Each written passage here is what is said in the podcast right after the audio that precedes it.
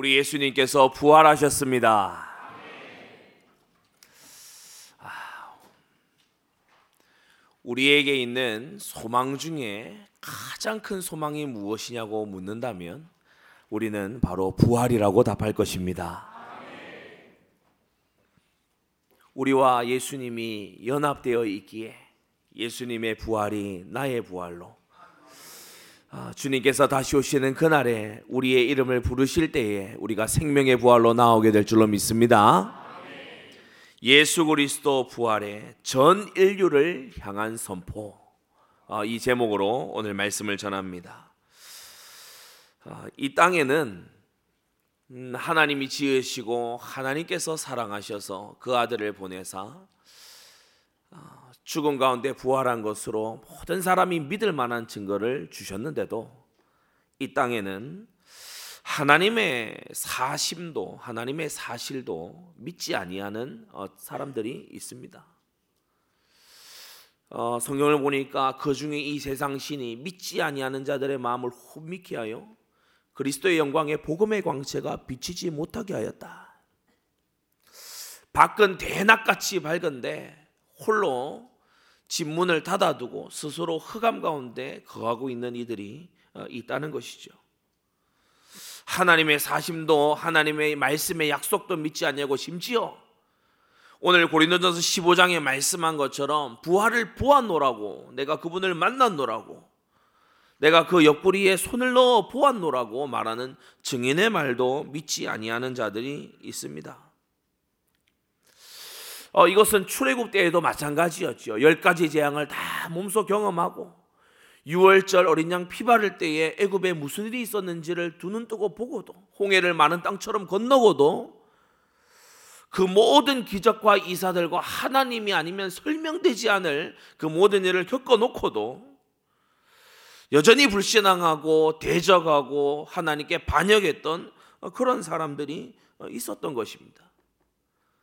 하나님이 지으신 땅 위에서 하나님 만드신 것으로 먹고 있고 살아가고 있고 하나님이 지으신 그와 같은 모든 것들을 누리면서 여전히 하나님을 불신하고 대적하여 반역하고 그의 백성들을 회방하고 이와 같은 어, 자들이 있지요. 자유주의 신학자들은 말합니다. 성경에 도덕적인 것만 우리가 받아들이자. 음, 착하게 살아라. 선하게 살아라. 어, 이런 것만 받아들이자. 자유주의 신학자들은 기적을 도무지 믿지 않으니까. 신신학자들은 얘기합니다. 아, 그래 예수님이 다시 산거 맞는데 예수님의 정신이 다시 살았다. 어, 몸의 부활을 인정하지 않아요. 여전히 영지주의에 빠져 있어서 영은 선하고 몸은 악한데 이 몸을 어떻게 다시 살린다는 얘기냐? 어, 이 몸은 악하고 폐기되어야 되는 건데 몸의 부활 가당치도 않다. 우린 예수님의 정신이 부활했다. 이런 식으로 또 주장하는 사람들이 있죠. 이성주의자들 부활을 믿지 못할 것으로 죽은 자의 다시 삶을 어, 믿지 못할 것으로 그렇게 여기는 자들 또 사두개인들 같은 이런 사람들도 있었던 것이다. 부활도 없고 천사도 없고 영도 없고 내세도 없다. 어, 이렇게 주장하는 지극한 현세주의자들이 오늘날 세상에 많이 있습니다. 반면에 하나님의 사심을 믿는 믿음을 선물로 받은 저와 여러분들이 있습니다. 하나님의 사심을 믿고 이것이 믿어지기 때문에 그 결과로 하나님을 순종하고 하나님을 두려워하는 그와, 그와 같은 우리들이 있다는 것입니다. 계시의 말씀을 믿고요. 주님의 말씀대로 이루어질 것을 확신하는 그러한 저와 여러분들이 되어야 될 줄 압니다. 증인의 그 증거를 오늘 고린도전서 15장에 방금 언급된 이 사도들 게바와 열두 제자들과 또 사도들과 야고보와 이 만삭되지 못하여 난 자 같다는 바울 자신마저도 이 복음의 영광을 위해서 부활하신 예수님을 위해서 목숨 바쳐 증거한 것입니다. 그 증인의 말을 귀 기울여 듣고 성령의 역사로 말미암아 믿음 가지게 되는 여러분 되시기 바랍니다. 오늘 본문에요. 어, 말씀하기를 어, 우리가 읽은 대로 성경대로 그죠? 성경대로 그리스도께서 우리를 위하여 죽으신 바 되셨다. 우리 예수님의 십자가 희생은 예언된 것입니다. 세상 그 누가 수천 년 전에 예언된 적이 있어서 이 땅에 그대로 그 모든 것을 이룬 그와 같은 메시아가 있다는 얘기입니까? 우리 예수님은요, 수백 개의 예언들을 그의 삶을 통해서 성취하셨어요. 약속대로, 성경대로 우리 죄를 위하여 죽으시고, 장사 지낸 바 되었다가 성경대로 사흘 만에 다시 살아나셨다. 요나가 사흘 밤낮을 물고기 뱃속에 고난당했던 것처럼 우리 예수님도 사흘 밤낮을 죽은 가운데 고난당하시고 광야에서 뱀을 높이 든 것처럼 우리 예수님께서 십자가에 높이 달리셨다가 주님께서 그 모든 말씀을 이루시고 사흘 만에 다시 사신 것입니다. 게바에게 베드로에게 보이셨고 열두 제자에게 보이셨고 오백여 형제에게 일시에 보이셨고 그들이 지금까지 태반이나 살아있다고 고린도 교회에 증거하고 있는 것이죠. 어떤 이는 주님 다시 오실 때를 기다리며 잠들어 있지만 그 후에 야고보도 보았고 모든 사도가 다시 보았고 맨 나중에 만삭되지 못하여 난 자 같은 한때 핍박자였고 한때 교회를 회파하던 자였던 바울에게까지 주님께서는 그 부활의 영광의 주님은 나타나셨던 것입니다. 여러분 왜 이렇게 예수님은 많은 증인들을 어, 이 남겨두시고 어, 우리에게 증거가 되도록 이렇게 하셨을까요? 그것은 바로 주님의 죽으심과 부활이 이 제자들과 어, 수많은 형제들로 말미암아 전 세계에 선포되기를 원하셨기 때문입니다. 예수님의 부활은 전 세계를 향한 주님의 선포입니다. 우리가 그 통로가 되고 우리가 그 나팔이 되어야 될 줄로 믿습니다. 네 가지로 우리 말씀의 은혜를 받겠습니다. 첫째, 부활이 있기 전에 큰 첫째로 이 예수님의 부활은 무엇을 전제하고 있느냐? 무엇을 미리 두고 있느냐? 첫째, 그는 대속의 죽음을 죽으셨습니다. 대속의 죽음을 죽으신 거예요. 사고의 죽음을 죽으신 게 아니고 자연사의 죽음을 죽으신 게 아니고 질병의 죽음을 죽으신 게 아니고 대속의 죽음을 죽으신 것입니다. 구약에 수도 없이 예시되어 왔지요. 하나님 앞에 나아가 제사를 드리고 예배를 드리려 하면 어린 양의 피를 가지고서 나아가야 했던 것입니다. 소나 양의 피를 가지고 나아가야 했던 것입니다.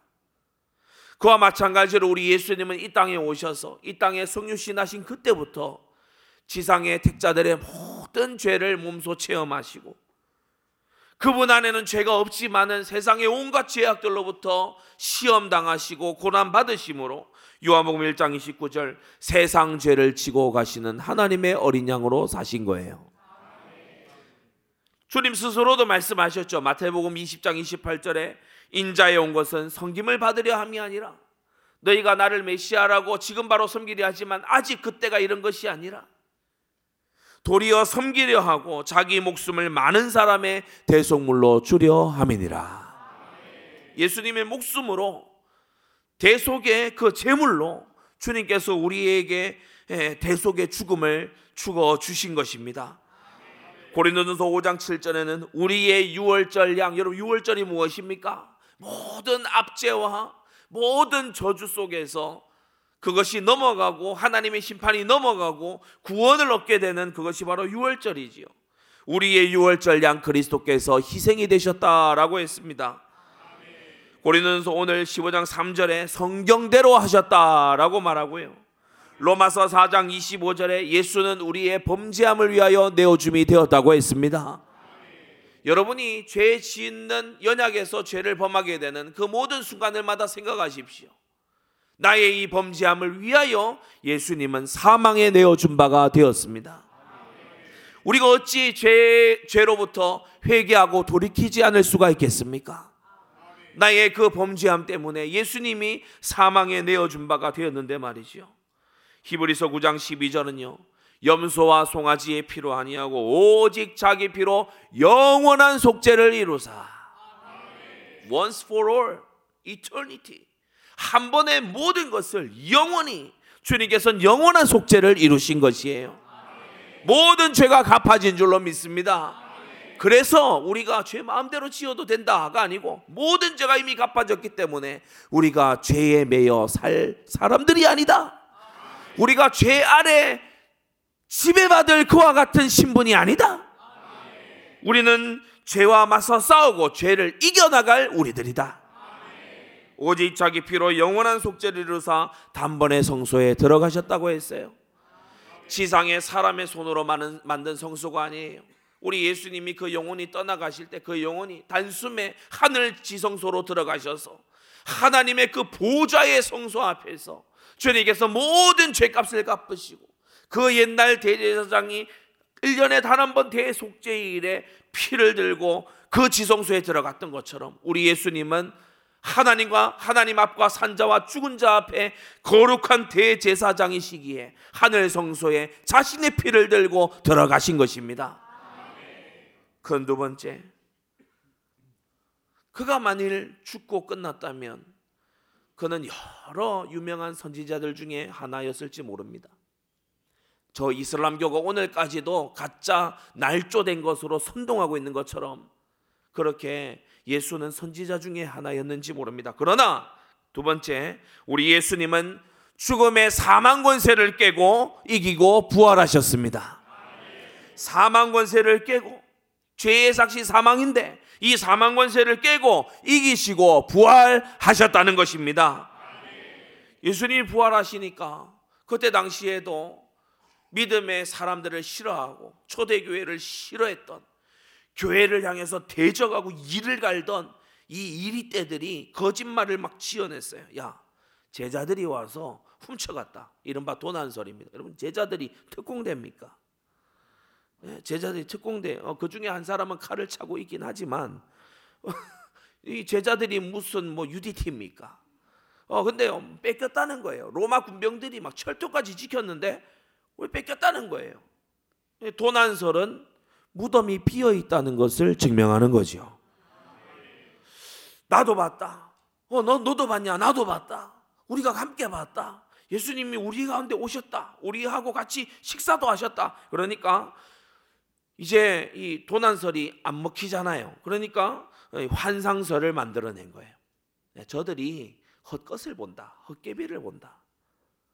그것은 환상설은 목격자가 많음을 방증하는 것입니다.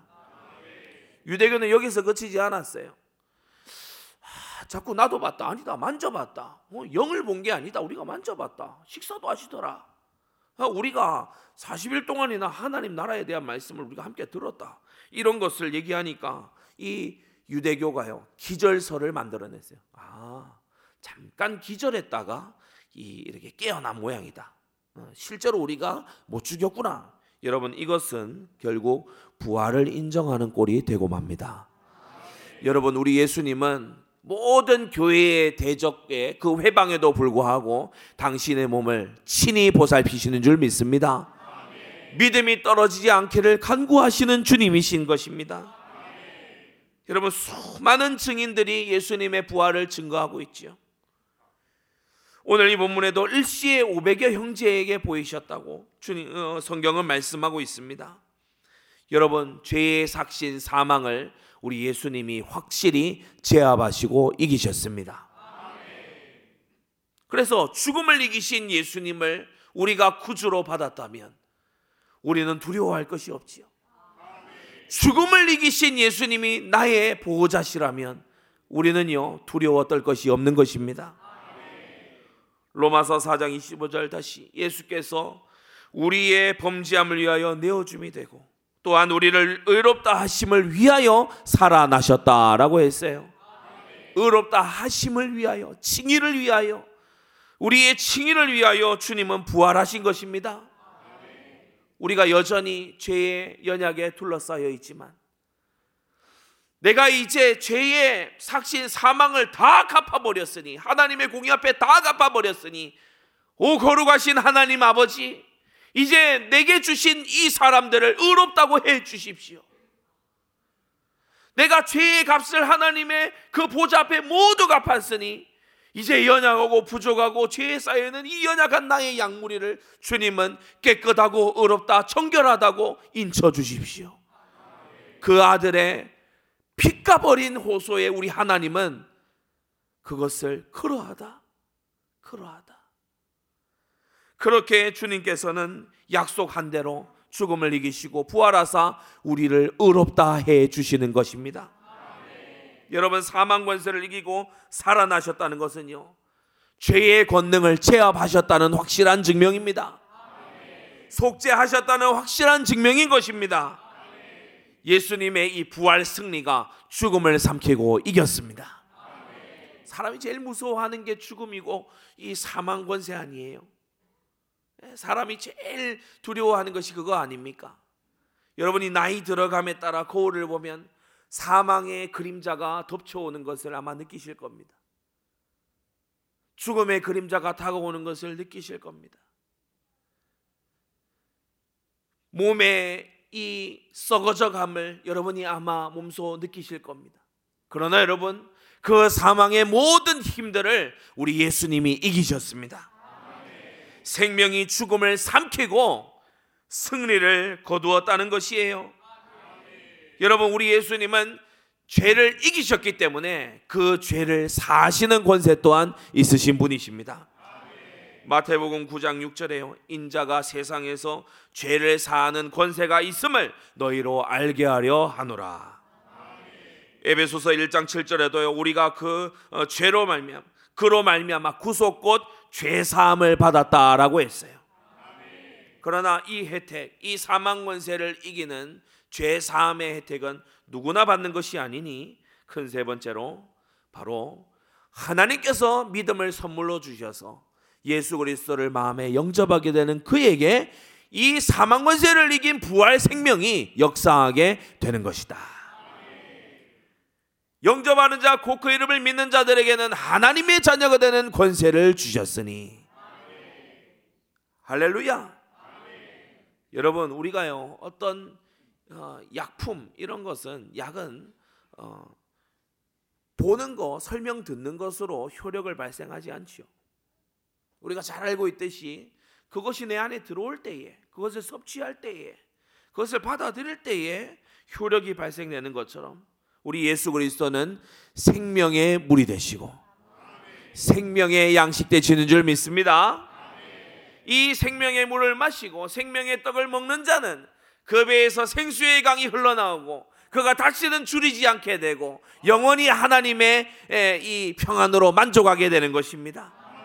여러분 오늘 부활의 이 새 생명으로 우리의 영혼의 기가람이 해소되고 우리의 영혼의 목마름과 배고픔이 해결되는 주님의 은혜가 있게 되기를 바랍니다. 예수 그리스도를 나의 구주로 영접할 때에 놀랍지 아니합니까? 우리가 세상에 여러 말을 하고 삽니다. 이런저런 말을 주고받으면서 삽니다. 그러나 우리가 단 한 시간 예수님을 나의 구주라고 고백하고 그분을 내게 모셔드릴 때에 성령의 역사로 말미암아 하나님의 사망 권세를 이기신 예수 생명이 내게 임하게 되는 것이다. 그리스도의 영이 내 안에 오시는 것이다.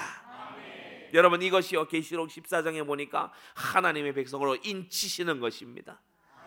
고린도후서 1장 22절에는요 그가 성령을 우리에게 보증으로 주셨다고 했어요. 자 마지막 네 번째입니다. 그러면 우리는 부활 생명 받았는데 이것이 언제 씨앗이 싹을 틔우고 열매를 맺는 것처럼 이 생명이 언제 그 실제를 드러내게 될 것이냐?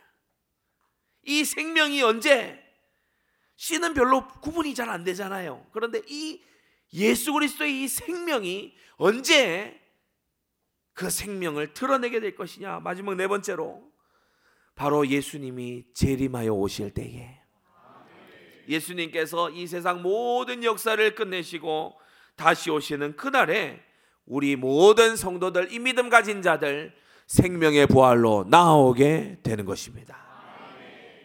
여러분 부활의 시기는요 성경에 추수 때라고 말하고 있어요. 추수 때는 세상 끝이라고 마태복음 13장 39절에 말씀하고 있어요. 세상이 끝나는 때입니다. 그야말로 세상이 끝나는 때입니다. 세상 마지막 날이라고 요한복음 6장 54절에 말하고 있습니다. 모 이단이 말하는 것처럼 지금 막 추수를 하고 이런 것이 아니라 우리가 예수님을 믿어 생명 가졌으면 마지막 추수에서 하나님의 새 하늘과 새 땅으로 들어가게 되는 그날은 이 세상 마지막 날인 것이에요. 주님께서 영광 중에 구름 타고 나팔 소리와 함께 모든 사람이 볼 수 있도록 그를 찌른 자조차도 부끄러워하며 볼 수 있도록 주님께서 재림하여 오시는 그날에 주 안에서 죽은 자들이 일어나게 될 것입니다. 그날까지 살아남은 자들도 주님의 오심을 영광 중에 배우게 될 것입니다. 이 날은요, 단지 생명의 부활을 얻는 자만 보는 것이 아니고요. 대적자들도 보게 될 거고요. 교회를 잔해했던 핍박자들도 보게 될 거고요. 하나님의 원수들, 죄의 종, 마귀의 자녀들도 이 날을 보게 될 것이니 얼마나 두려웠던지 마태복음에 보니까 큰 산아 우리 위에 무너져라. 이 재림하여 오시는 재림 주에 그 두려움이 너무나 커서 차라리 산사태가 나서 우리를 가로막아라. 이 정도의 주님의 어미하심으로 주님은 재림하여 오시는데 모든 불신앙자들은 두려워할지라도 우리에게는 최고의 한 날이 될 것입니다. 여러분 선을 행한 자는 생명의 부활로 나오고 악을 행한 자는 심판의 부활로 나오는데 여러분 모든 선한 일과 악한 일 그리고 모든 은밀한 일까지 주님 앞에 낱낱이 고해야 되는 일이 날이 온다는 것이에요. 숨어서 죄 지으면 그것을 아무도 모를 성 싶습니까? 사랑하는 성도 여러분, 모든 숨은 것이 드러날 날이 오고요. 내 혀가 나의 의지와 관계없이 모든 것을 직고하게 되는 날이 옵니다. 그 주님의 심판대가 다가옵니다. 부활이 사실일진데 재림이 사실이요. 약속된 부활이 이루어졌을진데 재림하시는 그날 우리의 부활도 이루어지는 것입니다. 믿는 자는 죄 사함 받은 자는 이 예수 생명 가진 자는 영광스러운 부활체로 나오게 되지만 죄 사함을 거절하고 하나님을 애써 부정하고 자신의 죄를 고집하고 숨은 죄악들을 회개치 아니하고 그렇게 불신앙에 똘똘 뭉쳐 있어서 입으로는 주여 주여 하지만 도무지 너를 알지 못하겠다라는 아무 열매 없는 가짜 신자들 저주의 부활체로 나오게 돼요. 바로 이 부활체 때문에 천국에서 영원히 기뻐할 수 있고 반대로 지옥에서 영원히 고통받게 되는 거죠. 부활체는 죽지 않잖아요. 우리에게 있어 부활체는 이루 말로 닿을 수 없는 영광이고 소망이지만 예수님을 믿지 아니하고 죽음을 맞이하거나 예수님을 예수님을 마음에 영접지 아니하고 이 세상을 떠나간 그 사람들에겐 이 부활이야말로 지옥에서 영원한 고통을 받게 되는 그와 같은 시작이 돼 버리는 거죠. 사랑하는 성도 여러분, 생명의 부활이 있다고 예수 안에 참된 생명의 부활이 있다고 우리는 전파해야 할 것입니다. 예수님의 생명을 받을 때에 우리가 저주스러운 영원한 지옥이 아니라 복되고 기쁜 영원한 천국에서 주님과 함께 살게 될 것이라는 이 놀라운 사실을 여러분 세상이 어렴풋이 기독교는 이런 걸 얘기하더라라고 알지만 사실은 듣지 못했고 사실은 알지 못하는 이 영광스러운 부활의 진리를 우리는 온 인류를 향해 선포해야만 하는 것입니다. 국내와 해외에 우리 사랑하는 모든 안디옥의 지체 여러분 부활의 소식을 예수님이 부활하신 소식을 듣지 못한 자들에게 전파하는 남은 생애 되시기를 바랍니다. 결론입니다. 예수님은 저와 여러분들의 죄를 지시고 대속의 죽음을 죽으셨어요. 대속을 완성하셨다는 대속을 이루셨다는 확증으로 그 옛날 대제사장이 지성소에 들어가 백성의 죄를 사함 받았다는 증거로 다시 걸어 나왔듯이 우리 예수님께서 사망 권세를 깨시고 하나님의 지성소에 그의 피로 속죄를 다 이루시고 주님께서 살아나신 것입니다. 무덤에서 나오신 것입니다. 우리에게 영원한 소망을 주신 것입니다. 이제 후로는 우리가 죄 있다 여김 받지 않고 의롭다라고 여김 받는다는 것입니다. 예수 그리스도를 믿는 자는 차원이 다른 새 생명을 얻으니 이 생명은 하나님의 자녀 생명이고 하나님의 상속자들의 생명인데 동시에 하나님을 닮아가는 생명입니다. 죄를 애통하는 생명이고 의의 종이 되는 생명인 것입니다.